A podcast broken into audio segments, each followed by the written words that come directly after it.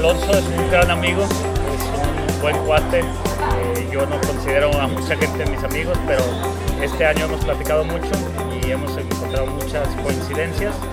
Entonces, pues espero que sea parte del programa, pero hoy vamos a empezar y me gustaría presentarlo como alguien, un genio de la mercadotecnia, del branding y una inspiración fotográfica para mí. Entonces, eh, quiero empezar y darle la bienvenida a Alonso. Muchas hoy, gracias, Charlie. Hoy voy a platicar menos, porque siempre platico mucho, y voy a aprender a escuchar. Y pues cuéntame, Alonso, ¿cómo empezaste en esto de la fotografía? Pues para empezar, muchas gracias por todo lo que dices, algo así como tanto como genio. La verdad es que lo único pues, que he hecho es que siempre me ha gustado eh, de alguna forma influir en la decisión de los demás y siempre he sido como muy... Eh, siempre me han gustado los gadgets, siempre me han gustado las marcas, siempre me han gustado como la parte de diseño, pero más enfocada como en algo que, en un objeto cotidiano. Y yo creo que eso fue lo que me llevó durante trece, catorce años, ya no sé bien, pues estuve haciendo eso. Y recientemente eh, me he dado el tiempo como de estar más metido en la fotografía.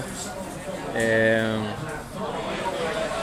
Ahorita me, me, me decías que cómo, que cómo empecé, pues yo, yo tengo muy presente un recuerdo que en realidad no es tanto como recuerdo, sino que lo veo a través de una fotografía precisamente que está por ahí en algún álbum de, de mi mamá, en la cual hay una fotografía de mí haciendo como que tomo una fotografía a mi abuelo mientras estoy trabajando en el rancho.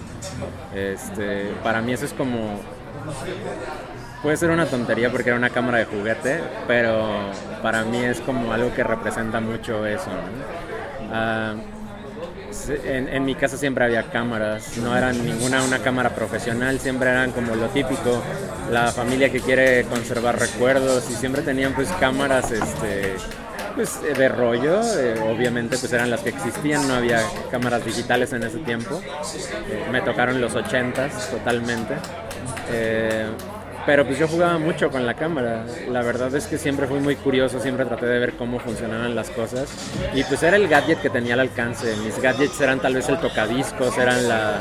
Eh, eh, eh, con, pues eso era la, la, la música, eh, las camionetas de, de, de mi abuelo y las cámaras pues eran otro de los gadgets que, que teníamos, en ese tiempo era limitado el número de gadgets que teníamos, ¿no? O sea, y muchos eran así como intocables y no podías utilizarlos, por fortuna me dejaron y bueno, este, siempre tuve como esa relación como muy normal con las cámaras, digamos. Después llegó la telefonía celular, lo dejé un tiempo hasta que obviamente tuve mi primer smartphone con cámara y ahí pues lo retomé, o sea, era lo que me interesaba mucho del, del, del smartphone. Antes del smartphone creo que tuve alguna cámara digital así, este, muy sencilla, utilizaba algún formato de tarjeta. En ese tiempo todos los fabricantes usaban lo que, hacían lo que se les daba la gana y... pero lo tenía como algo, eh, un capricho nada más, no era como que realmente le viera como un sentido de preservación o de documentar o nada. Eh, el primer teléfono con cámara que tuve fue un H T C, el primero de Google, de los, eh, eh, no, no recuerdo cuál era el, el, el nombre, pero fue el primero que sacó Google. Este, Y pues a partir de ahí eh, sí me volví como muy geek, muy, este, tuve una fascinación por los smartphones. Eh, y pues ahí cada, obviamente estaba como la mayoría de los consumidores ahorita, viendo cuál es el más nuevo eh, y, y viendo qué hacía la cámara. Y poco a poquito pues me fui como cada vez acercando más a mis objetivos. Me gustaba mucho la fotografía macro, me gustaba tratar de acercarme lo más posible. Eh, y fui, pues no sé, perfeccionándolo sin, así sin, sin una intención clara, simplemente era algo que me gustara. Y ahí fue, fue sucediendo de esa forma. Después compré una, una Nikon de setecientos algo. Eh, eh, eh, gan- tenía, pues era como... ganaba bien y estaba siempre comprando gadgets, ¿no? Y la cámara era un gadget más, era como otra vez revivir esa, esa cosa de niño. Como decías el otro día, la, la diferencia entre los juguetes de un niño y de un adulto pues es el precio de sus juguetes, ¿no? Y ese era uno de esos juguetes. Eh, la usaba muy de vez en cuando, compré lentes, compré el equipo, pero me daba mucha flojera cargarla. Lo más práctico era el smartphone. Entonces, en el smartphone fui entendiendo un poquito cómo funcionaban las, las partes, el enfoque, este, eh, la exposición, o sea, más o menos le, le iba entendiendo. Y así seguí durante un, unos tres años, cada vez haciendo mayor cantidad de fotografías, eh, hasta que llegó el momento en que, pues, a través de las redes sociales, de las benditas y malditas redes sociales, conozco a un grupo de fotógrafos, entre ellos uno, un, un muy buen amigo, Beco, que es para mi gusto uno, pues es, es, es, ha sido un gran ejemplo para mí en fotografía, y él fue el que realmente me dijo, oye, esto es, lo estás haciendo bien, me gustan estas fotografías, ¿por qué no intentas con una cámara? Le decía, tengo la cámara pero me da mucha flojera, y él me habló de las cámaras mirrorless, de la tecnología sin espejo, que reduce considerablemente el tamaño de la cámara. Y ahí fue cuando bien decía que la mejor cámara que puedes tener es la que traes contigo. De hecho, ahorita traigo la mía aquí metida en el bolsillo de la, de la chamarra. Este, y ahí fue cuando, cuando empecé a hacer más fotos. Fue, fue como algo gradual, pero fue bastante rápido ya a partir de ahí. Eh, empecé ya a editar más las fotos, empecé a disparar en RAW, eh, que pues es el formato que no tiene compresión, y de ahí, de ahí seguí con, con eso. ¿Y en qué momento, digo, más bien en ese tiempo, si mal no recuerdo, hace como un año, estabas con la duda de dejar tu trabajo, que si bien no era de nueve a cinco como es tradicional, tenías ya mucho tiempo trabajando en, en un ambiente de oficina y ya estabas un poco cansado? Sí. Eh, ¿La fotografía te ayudó a, a empujarte a, a, a renunciar a ese, a ese día laboral? Sí, totalmente. Fue, creo que la... Bueno, no, no sé, ahorita que lo estoy pensando, tal vez no fue la principal razón, tal vez sí fue como que el hartazgo, tal vez fue como la necesidad como de hacer algo más en exteriores, de buscar de algún modo la aventura, estoy entrecomillando, porque pues tampoco es como que me la pase... Bueno, vivía en el bosque en ese tiempo, así que sí me la pasaba en el cerro, ahora que lo pienso, pero... Um, sí tenía ganas de probar algo diferente. La realidad es que siempre he sido una persona que, que se aburre de las cosas, y para aburrirme tan rápido de las cosas, digo, duré un buen rato con, con ese trabajo, como dices, de oficina. No era precisamente como el trabajo más eh, de nalga pegada a la silla, o sea... Desde hace muchos años pude tener la facilidad de decidir mis horarios y de, de hacerlo como a mí mejor me pareciera. Había temporadas en las que pasaba semanas o meses este, trabajando desde casa, y después había otras que me la pasaba totalmente en la oficina. Pero sí quería hacer un cambio, quería buscar algo diferente. Creía que la vida tenía algo más que ofrecer que simplemente estar haciendo... pues lo que hacía, ¿no? Para, para mí era un, fue un gran punto de conflicto el hecho de... Mi oficina estaba muy cerca de un centro comercial de galerías, y hubo un día así en que de repente me llegó como una inspiración. Era de los días de... Se acercaba de hecho a estas fechas porque era lo del Gran Fin, y vi cómo la gente se vuelve tan loca, y cómo la gente era un día entre semana... Eh, la gente desde temprano, desde las nueve de la mañana, peleándose los lugares de estacionamiento.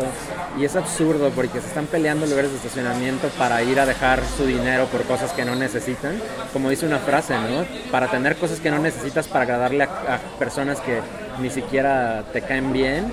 Y se repite el ciclo. Y, y me sentí muy responsable de eso. Eh, aunque siempre digamos los mercadólogos que nosotros no... no influenciamos la compra, que no eh, estamos creando esas necesidades, porque las necesidades ya están ahí, pero lo que sí hacemos es una especie de manipulación. Y lo que sí te puedo decir es que durante todos estos años me dediqué a hacer cosas hermosas para marcas, para todo, ¿no? Había unas muy chidas, pero me tocó hacer mucho para marcas sin ningún... Eh, sin alma, o sea, que realmente era una basura muy bien disfrazada, muy bonita, muy vistosa, muy bien diseñada, con un gran eslogan, con un gran equipo detrás para lograr la venta. Fuera de eso no te estaba ofreciendo nada y me sentí muy responsable. Este, pero fue como un, un, un, un vaivén de cosas, porque después decía, bueno, es que se lo merecen, o sea, si creen que esto les satisface y se dejan convencer, pues se lo merecen, o sea. Entonces me lo estuve pensando todavía un año. Como bien dices, en octubre del año pasado fue que decidí tomarme un año sabático para dedicarme a la fotografía. En realidad en un principio pensé en un mes, luego se convirtió en dos, luego en un año. Este, pero sí, la fotografía fue como... Uh, fue un camino a, a buscar este tipo de vida fascinante. Yo sé que es un, una cuestión de ensueño que no todos... logran, que no todos logramos, yo todavía no lo logro llegar a esos niveles, pero la fotografía te puede permitir llegar a los lugares como más exclusivos que tal vez como solo personas muy privilegiadas pueden llegar, te permite viajar, te, puede, te permite entrar a lugares donde normalmente no, no entramos todos los días, te permite ver a gente que normalmente no vemos, o sea, te abre muchas puertas en cuanto a la percepción, en cuanto a experiencias. Y además me parece algo estético, me parece... Ahorita que digo lo estético, para mí siempre fue... Tal vez íbamos a llegar a eso, pero me decías que alguna frase... Más que una frase, es como una filosofía la que tengo. Que a mí me... Hubieron dos materias en toda mi carrera, hablando desde la primaria hasta la universidad, que a, que a mí me llamaron la atención. Todas las demás me, me valían madre siempre. Pero una fue filosofía y la otra fue historia del arte. Cuando en Historia del Arte llegamos a la parte del Imperio Romano y el arte romano, para mí fue fascinante cómo cada objeto de la civilización romana cumplía al menos dos funciones. Era, o sea, era, bueno, era funcional, valga la redundancia, y era estético. No, no tenías que hacer algo que fuera bonito y que fuera inútil, podías tener las dos cosas. Y después leí un poquito más sobre eso y me enteré de Vitruvio, del primer arquitecto romano, al que se le considera el, el padre, digamos, de la arquitectura, eh, que él decía, el, la trifecta o la trinidad de, de la arquitectura para Vitruvio es que tenía que ser útil, tenía que ser duradero y tenía que ser estético. Firmitas, utilitas, venustas. Eso lo trataba de aplicar en cualquier proyecto en la agencia. No me gustaban las cosas que fueran como tan efímeras. Me gustaba que un proyecto pudiera ser escalable, que pudiera eh, durar tiempo, que pudiera... que le pudieras cambiar los recubrimientos o las vestiduras, por así decirlo, y que siguiera funcionando. Eh, y en la fotografía encontré eso. Por otro lado, la fotografía tiene algo que yo lo relaciono mucho también con la arquitectura y con la mercadotecnia, que son, se componen de dos partes. Una que es eh, muy emocional, muy de feeling, muy de... muy de ciencias sociales, si lo quieres ver de ese lado, pero también aplica mucho ciencias exactas, aplica números, aplica estadísticas, aplica datos duros. En la fotografía es igual, eh, necesitas obviamente la parte técnica, moverle a los fierros, este, saber cuáles son tus números, tu I S O, tu, este, tu exposición, eh, el tamaño de la apertura del lente, etcétera. Pero por otro lado, puedes tener todo lo técnico y si no tienes la emoción, si no tienes la sensibilidad, pues no te va a servir de mucho toda esa parte técnica, ¿no? Que, que es algo que alguna vez platicamos, ¿no? Que, que hay gente que puede tener el mejor gadget eh, y, y el mejor equipo y sin embargo no tiene alma, ¿no? Sus ¿Sí? fotos son planas, son, son eso. Y, y al rato, después que platiquemos con, con Abraham, hay un caso ahorita de una cervecería que, que todavía no empieza y ya ha invertido más de trescientos millones de pesos. Wow. Y no ha producido nada. Okay. Y contrario a, a Abraham, que son pequeños y está empezando a escalar, entonces a veces pues no es la cámara, es también el, la persona o el artista, ¿no? Sí, este, totalmente. Yo me acuerdo mucho y probablemente, no sé si la ubiques o te acuerdas tú de esa foto, que yo creo que la tomaste y habrá que revisar la, las fechas, pero yo creo que coincide con esa época del Buen Fin que dice, que, que la tomaste en tu oficina y estabas con una botella de whisky. Sí, sí, sí. Que yo, que esa foto a mí me, me gustó muchísimo porque... más allá de los tonos muy oscuros, este, como que era ese hartazgo. No sé si coincidió, ¿sí?, más o menos. De hecho fue tomada en un domingo y yo estaba en la oficina. Era. Era un domingo lluvioso y yo estaba en la oficina porque pues no tenía algo más que hacer, o sea, realmente fue de esos periodos en los que me la pasaba completamente en la oficina, o sea, todo el día en la oficina. Y fui a trabajar y este, pedí una pizza, pedí una caja de donas, pe- tenía una botella de whisky, me terminé mi botella, me puse a hacer algunas fotos, entonces sí estaba como entre en esa disyuntiva. Y bueno, algo que sí obviamente me, uh, retomando la, un poquito la pregunta, pues sí me, me dio ese empujón la fotografía, porque encontré algo que me podía ocupar todo ese tiempo. Y digo, no debería ser esto como una, una condición para nadie, como para empezar a hacer algo, pero sí lo simplifica mucho. Ya me habían empezado a pagar algo por las fotografías. Muy, podía ser poco, ya estaba vendiendo algunas fotos de stock, pero pues vi que, dije, si puedo vender dos fotos de stock, probablemente puedo vender cuatro y probablemente puedo vender ocho. Y una vez que vendes ocho, pues ya vas a tratar de vender este, pues dieciséis o, o, o exponenciarlo, ¿no? Okay. ¿Tienes alguna rutina matutina que te ayude a empezar el día o, o no eres muy consistente con eso? No soy muy consistente con nada, la verdad, pero tengo una tengo la gran fortuna de, pues, de tener perros. Entonces para mí, este, aunque esté enfermo, esté triste, esté enojado, esté con, con lagañas, esté como sea, yo siempre tengo que sacarlas a pasear, ¿no? Entonces, este, mi rutina empieza con eso. Eh, siempre es el levantarme y llevarlas a pasear. O sea, nada más me pongo unos pants y nos vamos, agarramos una pelota, eh, nos vamos a jugar. Eh, cuando vivía en el bosque, pues era lo mismo, ¿no? Nos íbamos. Eh, y obviamente a partir de, la, de que agarré la cámara y como decía Beco, que empecé a cargarla todo el tiempo, pues me llevaba la cámara en las mañanas y empecé también como a agarrarle el gusto. Digo, tú eres una persona súper madrugadora, entonces pues empecé a agarrarle el gusto a las madrugadas. Siempre es algo que, que, que, que repito mucho, que me gustan mucho las madrugadas, porque soy, soy una persona que cuando tiene que serlo puedo ser muy sociable, me, me relaciono bien con la gente, pero si tengo que elegir, prefiero no. Prefiero las calles vacías, prefiero no, que no haya tumultos, prefiero caminar como libre. Eh. Entonces, en, en la madrugada tienes como, tienes lo mejor de dos mundos, tienes los colores de la noche, tienes las luces artificiales y te toca ver el alba, te toca ver el amanecer, los colores increíbles. Este, no hay casi gente, el clima está muy agradable.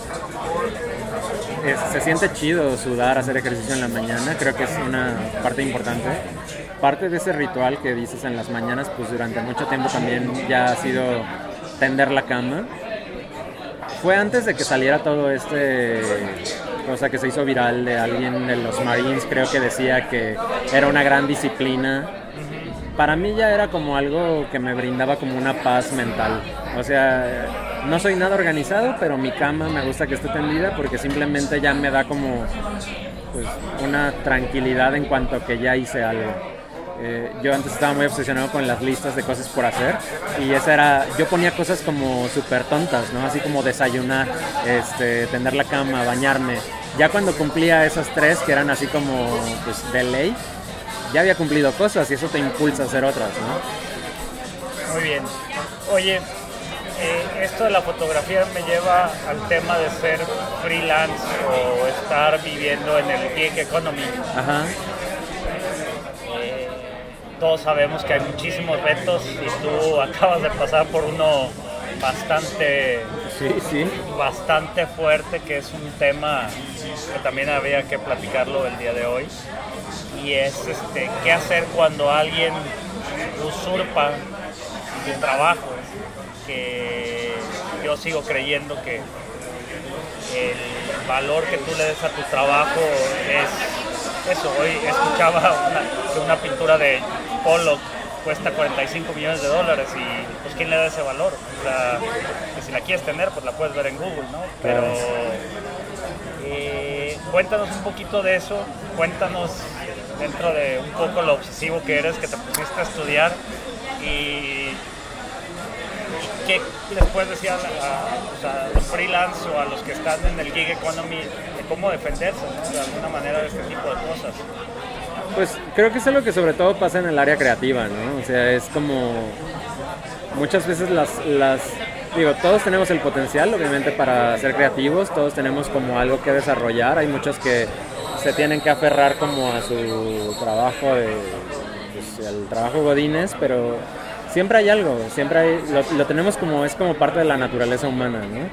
Pero sí me he fijado por muchos conocidos que, que es algo que llega a suceder como por esta tal vez nobleza de espíritu, o no sé, como estar más concentrado precisamente en hacer cosas que te hacen feliz y no en la parte mundana.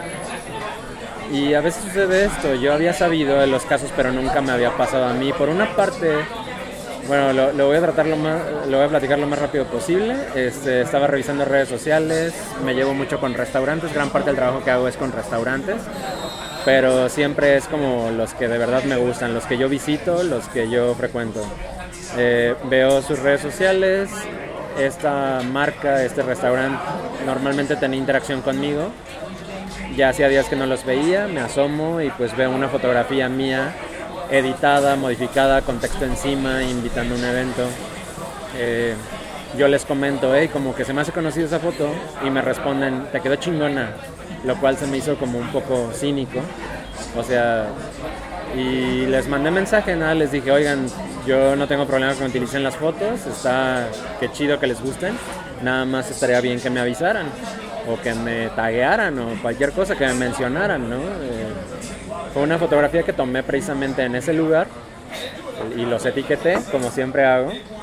Eh, y fue así nada más. Este, no me respondieron, me fui a Facebook, que no lo uso normalmente, pero pues el, el chisme me llamó. Este, y vi que la tenían publicada desde hacía seis días, ya tenía seis días la publicación ahí y estaba invitando a un evento. Entonces, cuando estás utilizando una publicación de ese tipo ya editada y para invitar a un evento, pues estás, provo- estás buscando que provoque una reacción, ¿no? O sea, estás buscando que llegue gente al evento, estás, por algo la elegiste. No sé si sea una foto muy buena, si sea mala. A mí me gusta, todas mis fotos, las que publico obviamente me gustan. Me sentí halagado de que les guste tanto, pero también por el otro lado sentí como esta parte que sí es como un... un Sí, es, es, es un defecto cultural que tenemos en México y que sucede en muchas partes, obviamente. Estamos aprendiendo, yo creo que es como esta parte de la evolución en la cual hay cosas que antes veíamos de lo más natural y que ahorita todavía criticamos, la cuestión del feminismo, o sea, todas estas cosas que a veces la gente dice que son exageradas, yo creo que es un aprendizaje, es como una... Pues es otra etapa, ¿no? Y estamos son descubriendo. Chistosas hasta que no te pasa, porque te das cuenta del trabajo que, que, que te toma hacer, porque más allá de que si fue una foto que te costó nada hacerla, uh-huh. que la tomaste no con el afán comercial, pues tiene un sello y ese sello cuesta. Para llegar a una foto que ya realmente te guste y que ya sepas técnicamente qué estuvo bien y técnicamente qué estuvo mal, sí es un proceso, porque cualquiera puede tomar una buena foto. O sea, la verdad es que con las cámaras que tienen ahorita los teléfonos, con la inteligencia artificial como lo que utiliza el Google Pixel, este, con el tipo de autoenfoque que tenemos las cámaras hoy en día, cualquiera puede hacer una buena foto. Y no lo digo en un sentido despectivo, es de verdad, pueden hacer fotos muy buenas. Dice Beco que la diferencia es que tú puedas tener una consistencia y que siempre logres, o sea, siempre vas a tener fotos malas también, pero digamos que de diez fotografías, ocho sean lo que tú quieres que sean. O sea, que tú logres la atmósfera, que logres el, el sentimiento que quieres que evoquen, que cuenten una historia. Entonces ya para llegar a eso, pues sí es invertir en equipo, tú lo sabes, con el equipo que tienes. Este, es invertir en equipo, es invertir tiempo en aprender, es invertir tiempo mucho en prueba y error. Es en cagarla muchas veces. El año pasado cuando estaba empezando me tocó repetir una sesión completa porque perdí las fotos. Eh, son ese tipo de cosas, ¿no? Y, y sobre todo eh, yo veo que sucede mucho, te digo, con otras personas que conozco y me dio coraje también por ese lado, ¿no? Porque no es... Como, como fui yo, pudo haber sido cualquiera de, de mis amigos y sé que muchos de ellos se hubieran quedado nada más como, uy, pues ni modo. Entonces, bueno, este, total que para no hacer el cuento muy largo, este, traté de resolverlo con ellos, llegó su agencia, su agencia la cagó todavía más, pusieron a alguien muy inexperto, este, trataron de... Cuando yo les dije cuál era el precio por utilizar la fotografía, prácticamente se burlaron. Les dije, pues este es el precio que es, es mi tarifario, o sea, si lo quieren pagar bien, aquí ya no tienen mucha opción porque ya lo, lo usaron. Este, pero sí, es, es, eso fue algo que sucedió todavía. Ahorita pues ya llegamos a un, a un acuerdo, me falta ir a, a, a cobrar, pero... ¿Qué sugieres o qué podrías recomendarle a la gente que está en esta situación o que esperamos que no se vean en esta situación? ¿Qué deben de hacer? ¿Qué, qué son así como los key points que deberían de tomar en cuenta? Pues para empezar es bien importante, ya que empiezas a hacer como un trabajo más completo de fotografía, ya que empiezas a editar, pues lo más seguro es que estés utilizando un software específico como Lightroom, es lo más eh, común. Y ahí tiene una opción para tus, este, tu copyright, tu, toda la parte del exif, toda la parte, todos lo, los datos que se guardan dentro de la foto. Este, es importante pues tenerlos actualizados con tu nombre, que sepas que lo tengas categorizado por fechas, etcétera, para que tú tengas un control de tu obra. A fin de cuentas, el hecho de que tú publiques en redes sociales, no, hay gente que de verdad todavía cree que porque hace unos meses hubo un caso de plagio así a gran nivel, que de hecho hasta vendieron la fotografía en una subasta a través de Zona Marco y demás, y descubrieron que el, pues, la que chava que lo vendió no era la que lo había tomado, se la robó un fotógrafo. El fotógrafo pues siempre les recomienda, este chavo les recomienda hacer un crop, hacer un corte para que tú tengas la foto original con el resto de la información y además pues los, tus datos, como te digo, del exif, los metadatos. Pero lo que me sorprende es que mucha gente en redes sociales decía, pues ¿para qué las subes a redes sociales y todas las, todos lo pueden agarrar? No funciona así. Este, según la, lo, lo que regula este tipo de, de, de, de obras es la Ley General de Derechos de Autor. Y la Ley General de Derechos de Autor es federal, rige sobre toda la obra que se realiza en el, en el país. Y estamos hablando de obras, si tú escribes un cuento, si tú escribes este, una novela, si tomas una fotografía, si haces una pintura. Ahí, ahí dice en el código lo que no es parte de, por ejemplo, las cuestiones como de patentes, fórmulas, este tipo de cosas, eso se trata aparte, eso se trata precisamente como patentes. Eh, pero la obra eh, está ahí, ¿no? Está amparada. Es, es, es lectura necesaria para cualquiera, la verdad es que... Eh, no es, no es una lectura complicada, no es rebuscada, pretende ser como de, de fácil entendimiento para todo el público. Y en especial hay que poner mucha atención, eh, digamos, del artículo treinta al cuarenta, que son en los que especifican, eh, en los que te dicen que si tu obra es usada sin tu permiso, puedes exigir una compensación. Te habla, por ejemplo, de que esto está creo que en el artículo once, en el cual se habla de los dos tipos de derecho que tiene sobre tu obra. Uno es moral y otro es patrimonial. El moral pues es casi casi como que digamos como lo de cariño, lo que digo, no, no es así, ¿no? Pero a lo que me refiero es que tú puedes decidir qué se hace con tu obra, si puede ser modificable o no, etcétera.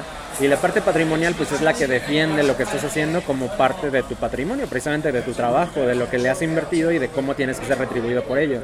De hecho, en el artículo creo que treinta y dos o treinta y tres habla precisamente de que para que haya una transmisión de obra de una persona a otra tiene que haber dos condiciones, tiene que ser temporal y tiene que ser onerosa. O sea, tiene que especificar por cuánto tiempo. El, el estándar, si no lo pones tú, es de cinco años. Se puede extender a quince, si es más de quince tiene que haber ya un contrato especial. Eh, tu obra sigue siendo tuya hasta cien años después de tu muerte. Entonces, este, digamos que tu descendencia también este, debe tener vivir, como... Así de, es. Podría vivir de eso. Sí, sí, sí. Digo, si eres un Pollock o algo así, ¿no? Como estás diciendo. Muy bien. Eh, para terminar eh, esta charla que... sumamente interesante, es algún libro que te haya cambiado la vida, que te acuerdes. Sí, sí, sí, este, bueno, para, para empezar, Demian, Demian es creo que un clásico, muchas personas les ha causado lo mismo, y Demian me hizo pensar que el, tú no encuentras a los libros, que los libros te encuentran como en ciertos momentos de tu vida. Hay ciertas lecturas que si las haces en determinado tiempo no te va a causar nada, y en otras te va a, a, a cambiar precisamente la vida. A mí me sucedió en la adolescencia con ese libro, y después me sucedió otra vez ya como a los treinta años. Este, en la parte de marketing hubo otro que puede ser como una obra no tan sublime ni nada, pero para mí fue muy importante, que se llama Brand Sense, que habla precisamente de las mar- la percepción de la marca a través de los sentidos. Eh, me ayudó mucho a implementar como eh, pues experiencias más sensoriales con las marcas. Fue algo en, en cuestión de trabajo me ayudó mucho.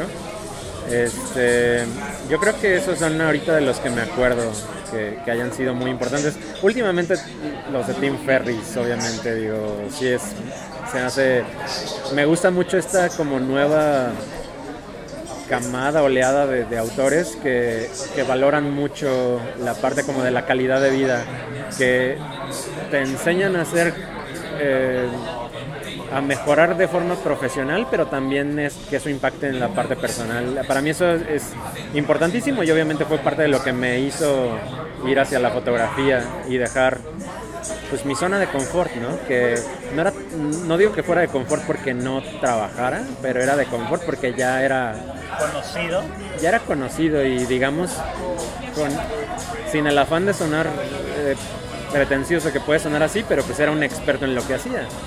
No tenía, no me complicaba, no tenía que buscar fórmulas nuevas, y aquí ha sido puro aprendizaje, o sea, aquí ha sido hasta un viaje personal, ¿no? De autoconocimiento, supongo. Eh, el ser creativo también a veces es, hay que echarse un clavado a, a nuestro ser interno para pues, saber que, por qué usar ciertos tonos o por qué cierto... Te, te lleva a muchas cosas. Yo creo que la fotografía es algo que independientemente... Be- Beco, eh, voy a hablar mucho de él porque pues, es como de quien he aprendido estas cosas, pero dice que lo mejor que puedes hacer para dedicarte a la fotografía es checar otras formas de arte, pintura, escultura, eh, danza, pero yo creo que también en otras eh, partes de la cultura, incluso de los negocios, es, es buena terapia utilizar la cámara, porque te ayuda precisamente a tener una perspectiva, y no es de una forma literal, o sea, también te enseña, hay una frase que dice eh, que la cámara es un objeto que te enseña a ver sin ella,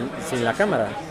Entonces, eh, al tiempo te vas dando cuenta de cómo es tu percepción delimitada y cómo es tan diferente a la de los demás. Este, y bueno, para terminar, creo que me la respondiste, pero tengo que preguntar sí. a, a quién debería entrevistar. Sí, ya, obviamente ahí la respuesta es este, Beco. Beco es, creo que va, vas a tener una conversación bien interesante con él. Muy para bien. Quienes no lo conozcan de redes sociales o de, la, o de real life, es, él es matemático. ¿En serio? Sí, pero trae un, una, un, un mindset muy, muy ecléctico precisamente, y, y gran fotógrafo, obviamente. Eh, es mi mentor, que te digo, entonces... Este, creo que a él es a, a quien recomendaría Charlie. Voy, voy, vamos a hablar con él, lo voy a buscar. Y ahorita dijiste mentor, y hay muchas teorías de que todo el mundo debemos de tener un mentor de algo. Sí. Pero la recomendación es que nunca le digas que quieres que sea tu mentor, sino que se va dando de manera... Sí, no, eso ha, ha pasado, o sea, un gra- ya después de...